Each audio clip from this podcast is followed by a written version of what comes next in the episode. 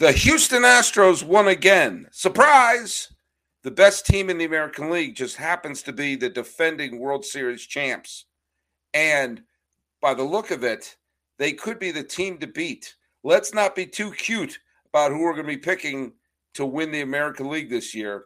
The champs are here. And know who's also here?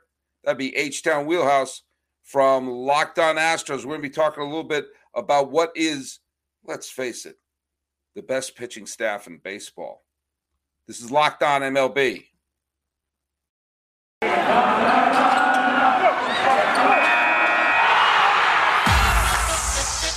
You are Locked On MLB. Your daily MLB podcast. Part of the Locked On Podcast Network. Your team every day.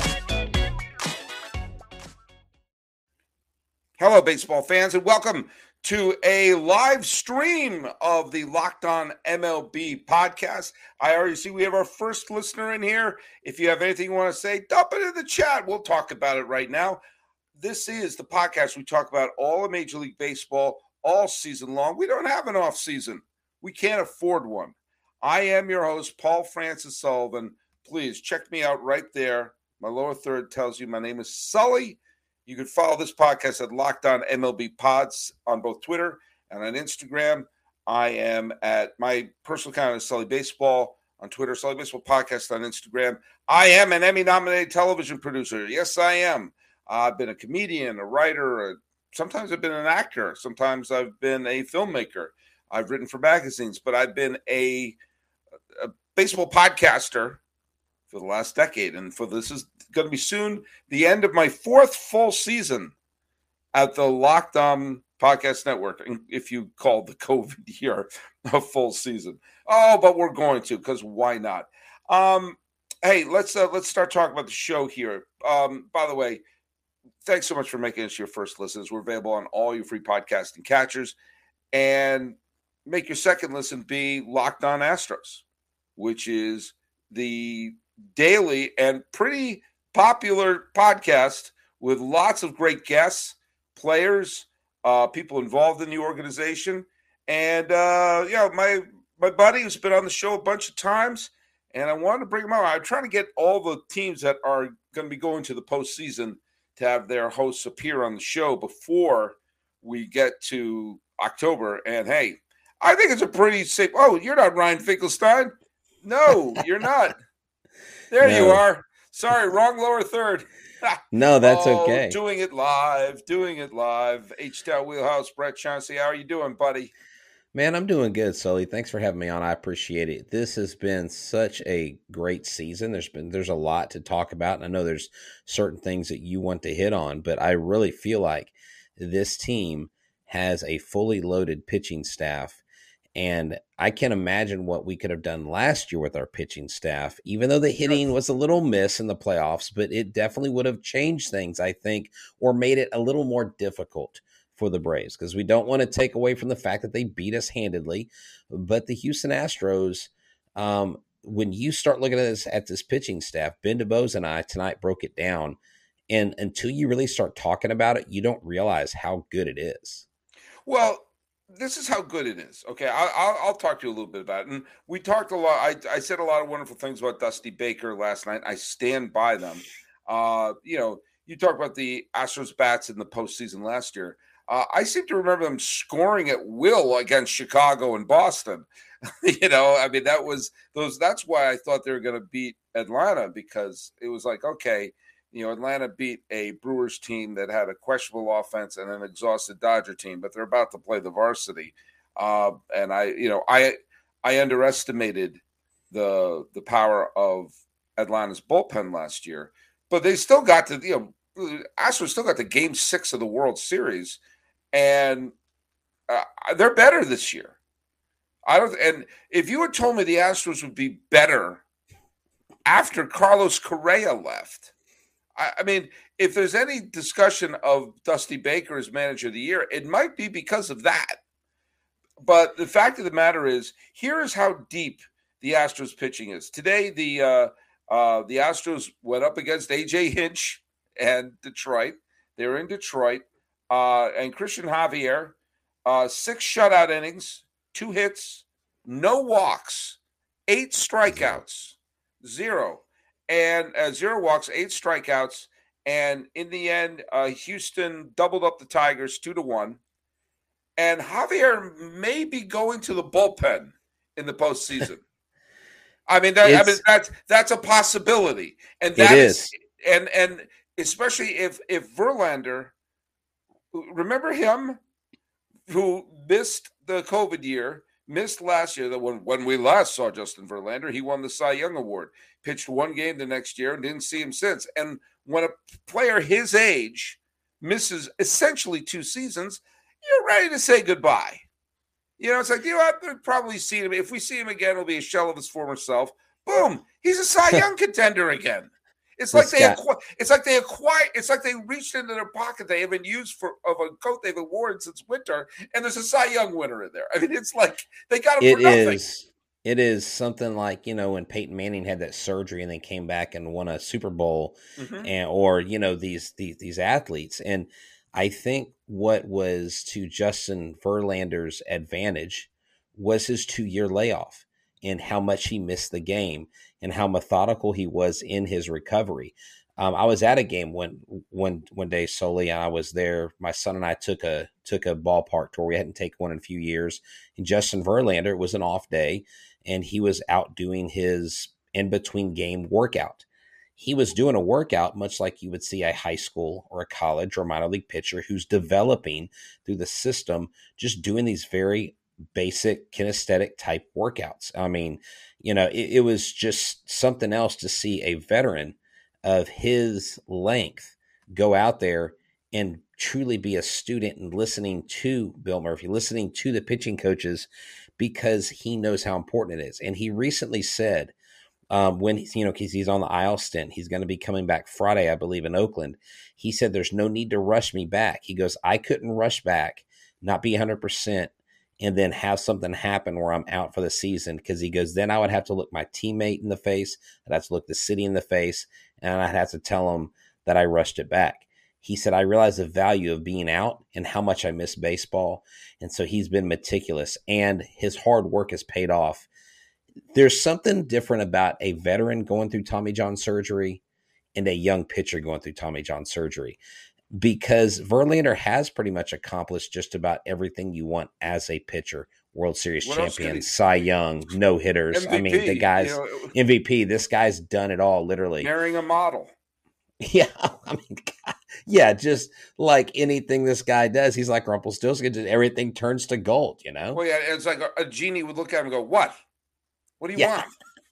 You're what else do you you're, need? You're Justin? a millionaire many times over. What? Go yeah. away. Some people, but, some people need the lamp. Some people no, need yeah. the lamp. Well, it, and that's the thing. And um, when when we get to talking to um, when we get talking about Framber, I've got a story about him from, from, from you know from 2019 when he was in the minor leagues um, before right. he turned it around, and we can we can get to that soon. But yeah, man, watching Justin Verlander deal. I mean, this team literally we have three, possibly four pitchers that could be an ace on most ball clubs this year uh, playoff teams. Like, yeah. Like, look, we mentioned Verlander, who has a sub two ERA, uh, has 154 strikeouts and 152 innings and only 26 walks. Think of that strikeout to walk ratio. And it was sub 1.9 earned run average as a 39 year old man. Now he's coming, he is scheduled to be back this weekend, if I'm not mistaken, right? Uh, off the injured list. Um, Luis Garcia, who people forget, has had a fine season. Basically, is your number four. Jose Urquidy has been excellent, solid ERA, good uh, uh, innings pitch. Uh, young Hunter Brown has thrown two games, and I'm gonna I want to get specifically about Hunter Brown in the next segment. But you have Hunter Brown and Lance McCullers Jr. coming back. Um, you know, really good arms in the bullpen between Pressly, Abreu, Maton, Stanek, Rafael Montero, fine. But Framber Valdez, in my very humble opinion, is creeping up in the Cy Young discussion, if for no other reason than he has terrific stats, has been, you know, threw a complete game shutout just the other day, and is a rare pitcher that he's an innings eater who's putting up all star numbers. So you when you put Valdez out there, you know you're not taxing the bullpen. You're not pulling a Blake Snell and bringing in the bullpen in the sixth inning, even if he's throwing a masterpiece. You can push Valdez, which you sometimes need to do with some of these pitchers in the postseason.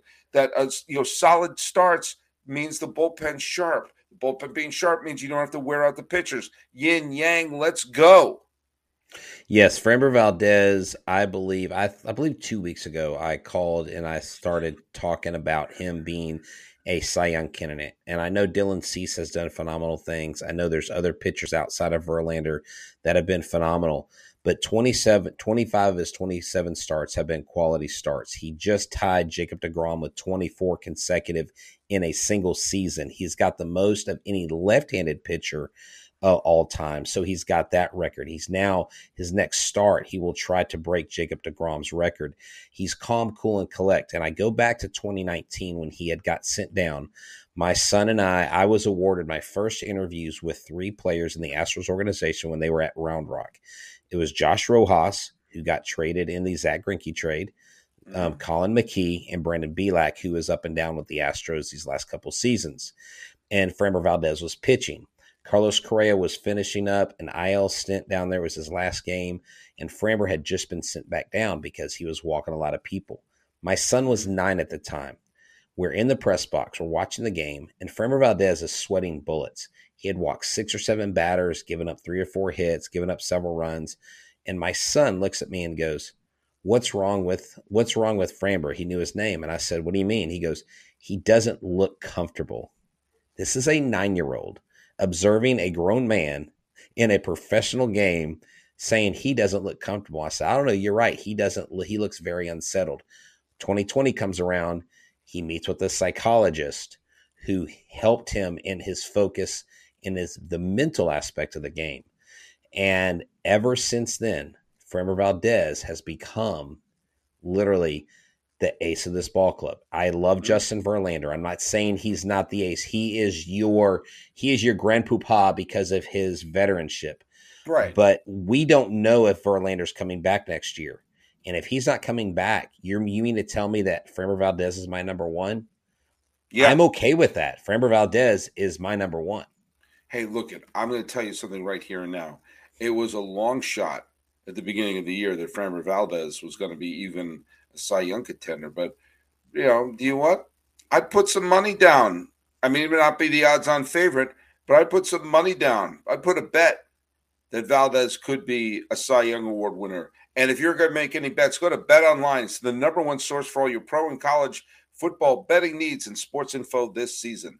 Find all the latest football league developments, game matchups, news, and podcasts, including this year's opening week games, which already happened, right?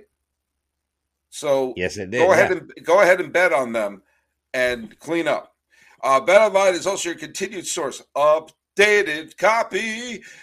Bet Online is your continued source for all your sports wagering information, including live betting, esports, and scores. The fastest and easiest way to check on all your favorite sports and events, including Major League Baseball, MMA, boxing, you what, even golf. Head to the website today. Use your mobile device to learn more about the trends in action. Bet online. It's where the game starts. I hope people weren't under the illusions that I don't read those. Um, hey, I have something I want to throw out here. Yeah. Um, Houston is with you know the a lot of people are making a big deal about the Yankee collapse of the last week or so. In the end, it will barely be a blip. You know, the Yankees seem to have gotten their act together. They're clearly going to win the division. They're going to avoid the uh, uh, the the wild card round. And if you had polled one million Yankee fans going to this year, would you take the number two seed, avoiding the wild card round and winning 98, 99 games? You would get one million yeses. So in the in the end, it was just a blip, a hiccup in the middle of a season. So they won't win 100 games. Fine. Um, the Astros look like they're going to be the number one team in the American League, and I, I think that's that's pretty safe to say. Um, I agree, and they'll probably line up very favorably to what whether they play Cleveland, whatever team it's Cleveland, Seattle, Toronto, Tampa Bay, whichever is the team they wind up playing. If Chicago goes on a run, you know, Astros fans should be praying for that, um, especially if they burn Dylan Cease and Johnny Cueto in the wild card round. True. I I'm going to make this. He, look at I. T- I'm no one's asking me, but I think it would be smart for whichever team they wind up playing in that division series. I would give Hunter Brown a start. I would give him a start. And let me tell you why. Nobody's seen him. None of the players. He'd be a brand new pitcher. He's super talented. And some of the veterans that you could potentially put in the bullpen to be his uh, to be the safety net, whether it's Lance McCullers Jr., whether it's Cristian Javier, someone who has experience in the postseason, World Series, and everything like that, you would rather be able to reach back and say, okay, you guys back up. But the possibility of this young, really, really talented young pitcher catching a team off guard that they has never seen before, I think would give the Astros a tremendous advantage. I would, I mean, McCullers and possibly Javier, or or who, or the other one. What did I? I just said Javier. Um, maybe Luis Garcia. I don't know, but one of them out of the pen just shows, like how deep. Like you could have two innings eaters at the top of the rotation and throw like two or three people who would be starters on most playoff teams coming out of the pen. Uh, I think the Astros are incredibly well set up to making it to the American League Championship Series, even without knowing who the hell their opponent's going to be.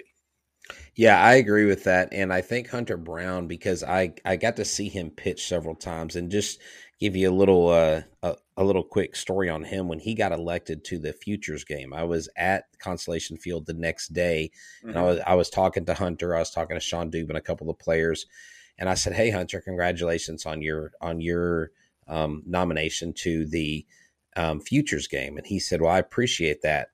But you know what I really want? I said, What's that? He goes, I want to be pitching at Minute Maid Park. That's the ultimate goal. And he said, I appreciate the award, but it's going to mean so much more when I've got that Astros uniform on. And I'm like, for a kid to say that, to be recognized by his peers and by the league to be one of the future stars of the game and to say, yeah, but that's not the end goal. He goes, I want to help the Astros win another World Series.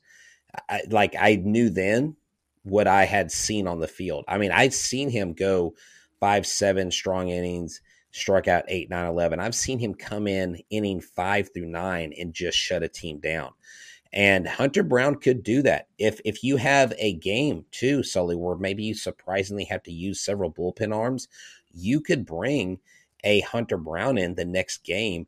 If your starting pitcher isn't all queued up to, through four innings, bring in Hunter Brown five through nine.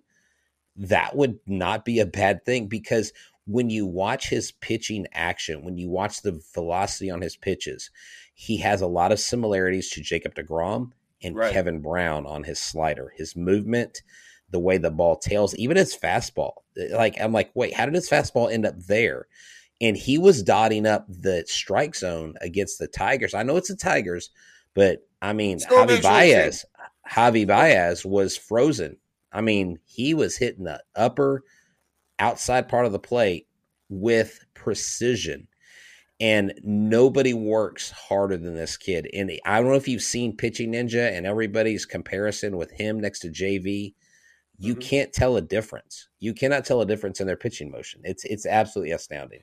It's fantastic, and that's and I think it would be a huge advantage if they could put him in a series with a team that he's facing has never seen him before, and you know, and get them off guard, knowing that you have McCullers Jr. or Javier as your safety net. I just when you can mix and Makes match sense. like this, I mean, I I just think that especially the division series once you once you get that second win and you get the other team on their heels I mean, if you win the first two it's like what happened with chicago last year i mean chicago was not a bad team last year it was just a horrible matchup for them like the, it was the worst potential opponent for them you know, if they had played Tampa or Boston or New York or some of the other, yeah, they, know, they other, probably they would have done different. Yeah, uh, they would have. You know, they did wind up winning one game, and I give them credit that they won the one game at, uh, you know, at you know in Chicago. But uh, it, everyone knew it was a it was a fait accompli after the first couple of games, And if, and if you just get a team down 0-2 in the division series, with very few exceptions, they just know that they, you know, they're going to be floundering. And if you put a team that's floundering and a little desperate, and you throw a super talented pitcher that they've never seen before, then That's true. you know, that, yeah, because because it looks like right now if things were to end right now and i think this may be from maybe from um, yesterday so th- this may be a little dated or it, it may have changed it looks like cleveland and tampa would play each other the winner of that would play the, the yankees then seattle toronto would play each other Mhm. the winner of that would would play the astros and even with the familiarity that the mariners have with the astros they still haven't faced hunter brown and so That's that right. does work in the Astros' advantage. So, Sully, let's say they do that. Let's say they throw a wild card out there and they throw Hunter Mhm. Brown. right. Then you also have another pitcher that you may not have to use as a starter in the ALCS. And Right. then you could transition Hunter Brown into a say, look, kid, you got the confidence, you got the moxie. We're going to put you in the pen, not necessarily a high leverage situation, but we're going to put you in to hold things down the way you did in that first playoff game.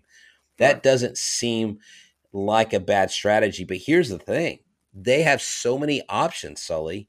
They could literally interchange the parts almost at will because the bullpen, who was kind of not, not sputtering, they were struggling a little bit here and there, started to come back into form. Montero was has been crushing it in that closer role Yeah. while while Pressly was on the IL stint. Ryne Stanek has been, you know, friend of the show. He has been throwing He's been all year. unbelievable. Stanek has And he got- fantastic. He got he got um he got screwed in the in the All Star vote. He should have absolutely been an All Star because Absolutely. I, like no six, doubt about like it. 16 of his first 17 appearances were high leverage situations and he didn't give up a run in any of them. So it's just like, wow, like For those of you who staff- don't, those of you who haven't been following Ryne Stanek, and and it's sometimes been hard for a pitcher who isn't a starter, who isn't a closer, to get the sexy appeal. He has struck out 53 batters in 47 and a third innings. Okay, his ERA is 1.14, which means he's let up six runs all year. He's walked 29 batters. He is he is as reliable as you could be. He doesn't throw many innings out of the pen. He averages less than an, an inning per appearance. But when you consider, just think about what you just rattled off. Let's just let's just um, be under the assumption that Verlander will be pitching in the postseason. Valdez, uh, and we mentioned Hunter Brown, Urquidy, Garcia, Javier, Pressly, Stanek, Montero, Phil Maton, uh, uh, Bryan Abreu. We haven't even gotten to Lance McCullers Jr. or Will Smith or Hector Neris. I mean, we're right now 12 or 13 major league pitchers who not like this, you know, oh God, this is a this is your mop-up man, you know, you know, right. like that you would feel comfortable putting in a big game situation. That is why, uh huh. That is why you're my shoobity doo. That's why the Astros. I don't know why I went into that. I was thinking about That's Animal okay. House. Well, hey, you Um, know, you know who you forgot who may still be on this playoff roster is Seth Martinez. Look, so I mean, potentially 14. That means you can use a couple, maybe use a pitcher or two on the division series roster and remove them and put someone else who'll be completely Yeah. fresh for the ALCS. I mean, or heaven forbid, if there's an injury to one of the people, you can you you have someone that you can plunk in who's not like, oh god, this guy was at Round Rock, he's made one inning appearance, or one of those situations he's making his major league debut in the postseason. No, you can get a legitimate major league arm. I mean, And look, let's right.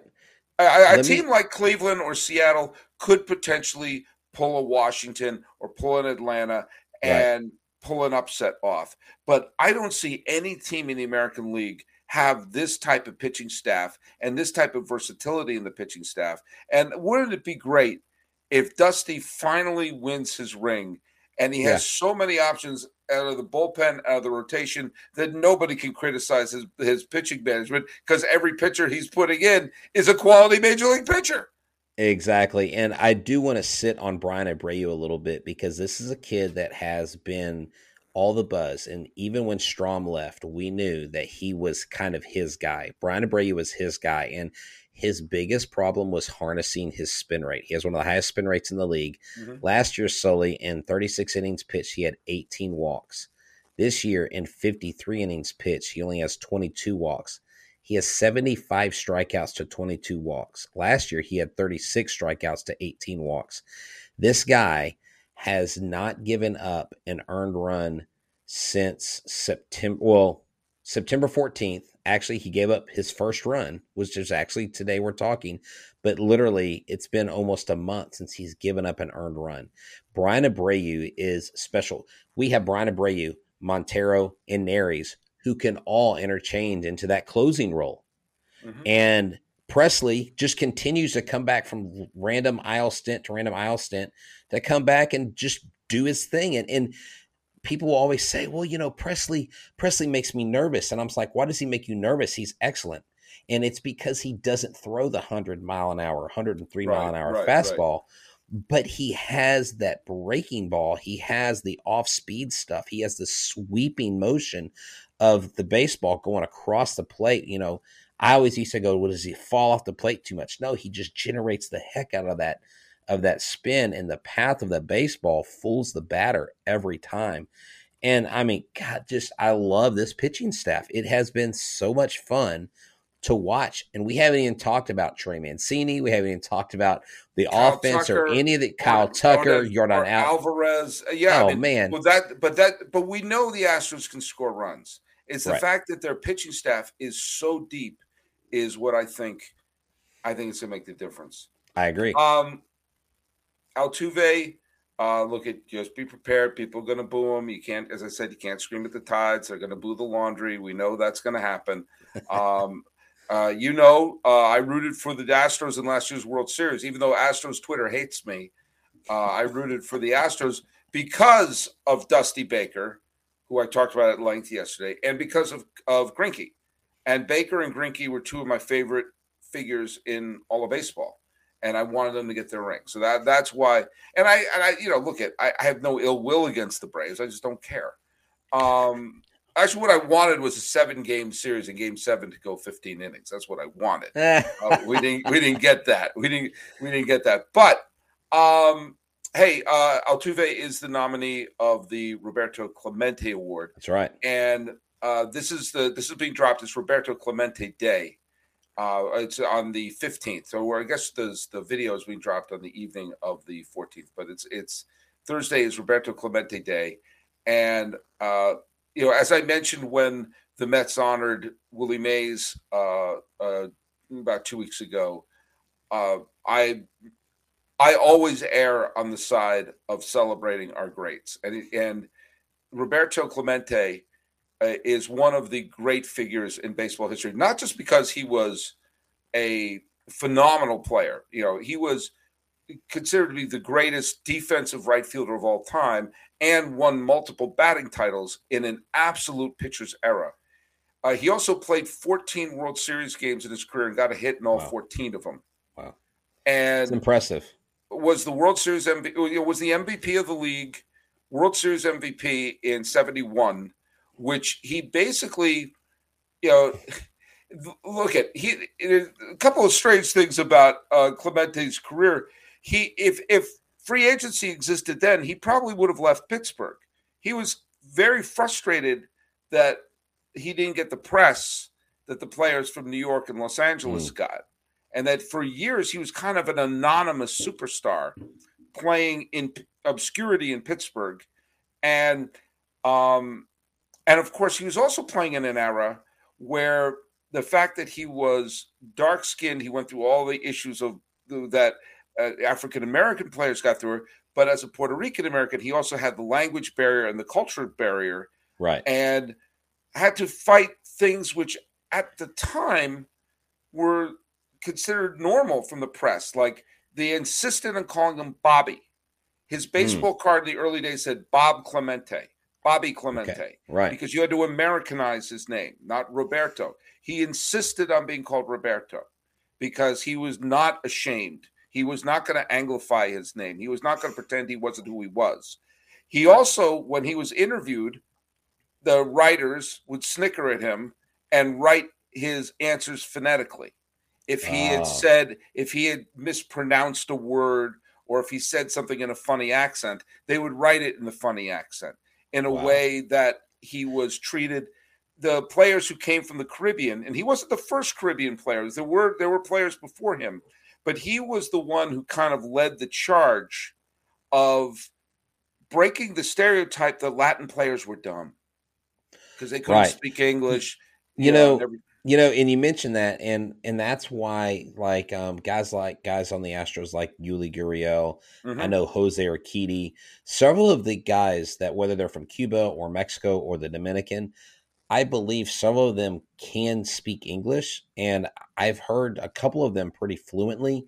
But they're they're and the reason why they go through the interpreter so much is they don't want to look stupid. They don't want Right. to look bad. They don't want to reflect bad on their family and that's just one of those things that you know to this day that that they still fight with but to but to you know talk about Jose Altuve and just what he's done because Yeah. I'm always going to advocate for my guy he's my favorite all-time know, Astros player He's got yeah, he's, right back there. He's right. You can see his number He- right back there yeah. with Bagwell. That's Yeah. right, man, right over there. So um, he has hosted this thing called Uncork for a Cause, and it's a fundraiser that um, it's through the Astros Foundation. Um, they raise money for awareness for youth sports education program, nation's military, childhood cancer, domestic violence awareness, and reducing homelessness. And if you know anything about his background of being from Maracay, Venezuela, and the way they grew up and how poor he was, that he signed the $15,000 contract. Um, we've interacted with Jose Altuve a couple times. My son's had the honor of taking the field with him as an Astros buddy. And so he's talked with him. And everything I know about this guy is top notch. You hmm. know, it's funny. The other day we were watching a game, and my- wife's like, "Why are they booing Altuve?" I was like, "Well, the Yankees actually boo Altuve because he actually has beat them in significant games more than once." So when there's a player, I'm like, when when, when I see someone like Aaron Judge, I'm gonna boo him, not because I hate him, but because he's he's the bad guy. He's the other team. But I was like, there's also the other stuff out there. Right. But Jose Altuve has carried himself admirably throughout the city. There's, no time after time There's no doubt about and that. I and I think he's very deserving as the Astros representative for the Roberto Clemente Award. and and one of the thing, and, and that's and yes, and and I I will never ever try to take away Altuve's uh, contributions to the community and the fact that he seems to be a stand-up guy for all these all these causes and everything. One of the amazing things about Clemente, first of all, if you don't know, he was originally a Dodger prospect. He was in the Dodger system, discovered by Branch Rickey. And when the Dodgers forced out Branch Rickey, Branch Rickey took over the Pirates and acquired Roberto Clemente. I did not know that. Mhm. Wow. and and the Dodgers tried to hide him in their system, but in the Rule Five draft, uh, Branch Rickey says, "I know this guy, get him." So the man responsible for bringing Jackie Robinson to the league was also responsible for bringing Roberto Clemente to the league. Um, Wow. Uh, there are many many great things. I mean, Clemente was was also basically training to be the manager. He would Hmm. manage in the off season in the Caribbean League. One of the managers that he managed against in the off season was Frank Robinson, who also Wow. would manage in the Caribbean League. Clemente's baseball intelligence was through the roof, and everyone around he was the star of the team. It took a long time for the press to realize, hey, you know the dark-skinned fellow who can't speak English? He's the leader. Wow. He's the Yeah. leader of that team. And I think a lot of people's eyes popped open when he dominated the 71 postseason. There's a in the book I'm about to recommend, apparently there were some national writers that said, Have we been missing this guy? And some of the Pittsburgh writers have like, Yeah, we've been seeing him this whole time. You've you've been missing him. This is he's been this good for for a decade. Wow. And you know, he was very competitive, very, you know, very uh, you know, very proud player, but he also was someone who put his money where his mouth is, creating the academies of baseball, uh, baseball academies in in Puerto Rico. He was the the absolute idol for. I mean, he was a great player. he was impossibly handsome. He was he dominated the field when he was there, and for for the Caribbean culture and people from Latin America and from Mexico and everyone who looked up and saw there was a Spanish speaking superstar who spoke Spanish when he accepted the World Series MVP, um, that this was their guy. And it carried over a little bit tragically. He would play. He would play baseball year round. He would play in the Caribbean League where he was the god. He would be the player hmm. manager. He played right. briefly in a in a league in Nicaragua and got to be very very close to the people of Nicaragua. He was from Puerto Rico, and right. there was a horrible earthquake that took place in December of 1972. And Clemente had just gotten his 3,000th hit, was probably going to play one more season, and probably eventually would have become the manager of the Pirates. Eventually. And he got word that supplies were being stolen from rescue supplies. And so he got on New Year's Day or New Year's Eve, when he could have been partying he could have he could have just written a check and handed it off. He got on the effing plane. Wow. Because he knew that when they arrived and they saw Clemente was there, no one would F with him. And the supplies would get to the right places. But of course, the, the plane was overloaded and it crashed in the Caribbean Sea. And you know, they, if you read about his funeral, all of his teammates were at the memorial with one exception, Manny Sanguillen, because Manny Sanguillen did not accept that Clemente was gone. And he was on a boat looking for him, looking for a. Wow. He said, No, he's not gone. We'll find him. He's out there. And his the ripple effect of his life has gone wow. on all these many years. It's no accident that the Roberto Clemente Award is named after him of someone who's not just a great player, but a man of great integrity. And of course, he's been, you know, the, the martyrdom for him has has improved his legend. But he is uh, he is a fascinating figure and one someone we should always celebrate. Yeah, um, for real. Uh, there's a great book I'm going to show you here. I have uh, I, I have it on my Kindle and also uh, on my Audible. Uh, if you see the cover right there, uh, I'm giving it the plug. This person has no idea. I've never met this person. Uh, but uh, David, uh, sorry, uh, David uh, Maraniss wrote a book called Clemente. It is the definitive biography of the passion and grace of baseball's last hero. Um, I have it both on Kindle and on audiobook.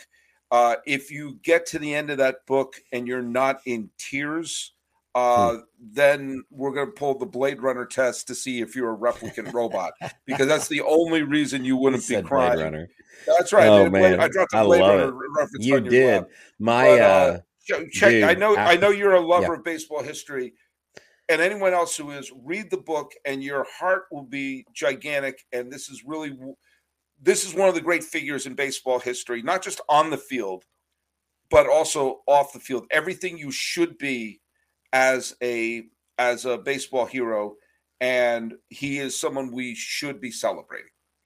No, yeah, definitely, and I mean, super appropriate. And you love to see when players in the modern game get get celebrated and when they get nominated for this award because we live in a day and a time where it's about the bat flip, it's about the showboaty, it's about mm-hmm.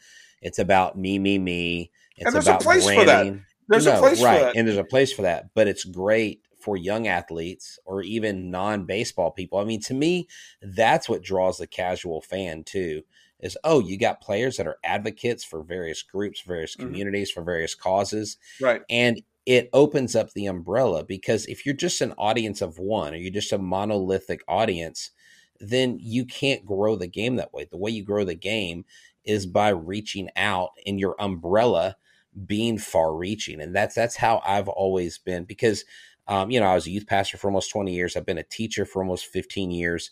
And I've always no matter what students I've been in contact with whether it's kids from Honduras whether it's kids in the inner city whether it's prisoners people from Italy all over the world um, I've learned that they desire two things structure and love you give them those two things and they'll they'll go save the world. And so it sounds like Roberto Clemente had that built into him. Right. And the more we can celebrate that, I think the more we can grow the game and bring in the casual fan, not changing rules and making the game different, but having players like Roberto Clemente and nom- and recognizing players that emulate or closely emulate his character.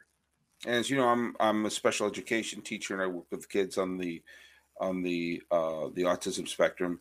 Am I saying we're heroes? Yeah, maybe. Maybe I'm saying that we're heroes. but uh, but no, I completely agree with you. And uh, just just worth. By the way, I will say this: someone who was considered a bit of a hot dog and played with a bit of a flair and a bit of a sense of the drama and a bit of the swagger, Roberto Clemente, big yeah. time. I'm not saying he did the big bat flips, but he played he he played with a flourish. Let's just say that he played with a sense of drama. Uh, but uh, check out the book I recommended, uh, and you know, let's honor Roberto Clemente. And uh, hey, uh, uh, Brett, aka H Town Wheelhouse, we're gonna wrap this up. We're going a little long yes, here, but thanks for for jumping on here. And this looks like look at eh, we all seen you know the the Phillies a few years ago had the greatest pitching staff I've seen in the postseason since the Braves of the Bobby Cox era, and they couldn't get out of the division series. We all know stuff can happen in October, but yeah. I the Astros are as built as you can be to get to get to the World Series again. And uh, you know, thanks for coming on. Where tell people where they can listen to your extraordinarily influential show. Thank you. Um, myself and Eric Heisman co-host the show. We're both teachers by day. We do this by night, five days a week on YouTube, on Apple, Google, Spotify. Um, you can find us on Instagram. You can even find us on TikTok now. We're trying to what? Um, yeah, we're trying to keep it lit, as the kids would say. But yeah, we're you know we've got the boomer vibe going, but I think we're pretty hip and now. So y'all check us out if you catch us live, which almost every show is live now um, interact with us, ask questions. We'll throw your questions up there. We'll send you a shout out. And just thank you so much for listening to the Locked On Network. I mean, we got guys like Paul Francis Sullivan who totally proved to us why he is the encyclopedia of baseball, just throwing out random pieces of knowledge that I would not know unless I talked to and my Blade Runner Sully. references and Blade Runner yes, references. which reminded me of a bowling team I was on in the fourth grade. We were the Blade Runners, and we beat the Road Warriors in the title game. So there you go. How great was 1982? E.T. okay. E.T., Wrath of Khan, Road Warrior, The oh, Thing, man. Poltergeist. Uh, just off the top of my it head. All right. Get better. We, this is not locked on 82 summer Tron. Uh, Tron came out then. Let's okay, do it. Let's do okay, let's do an we'll 80s do podcast on, sometime. Let's do Locked On 1982 uh, summer movies. Hey, Daniel Martin Benavides Salazar says, "Let's go Astros." You're a little late to the party. We got to wrap this up. Uh, I'm I'm uh, Paul Francis Sullivan. Please call me Sully. Is that the wrap up?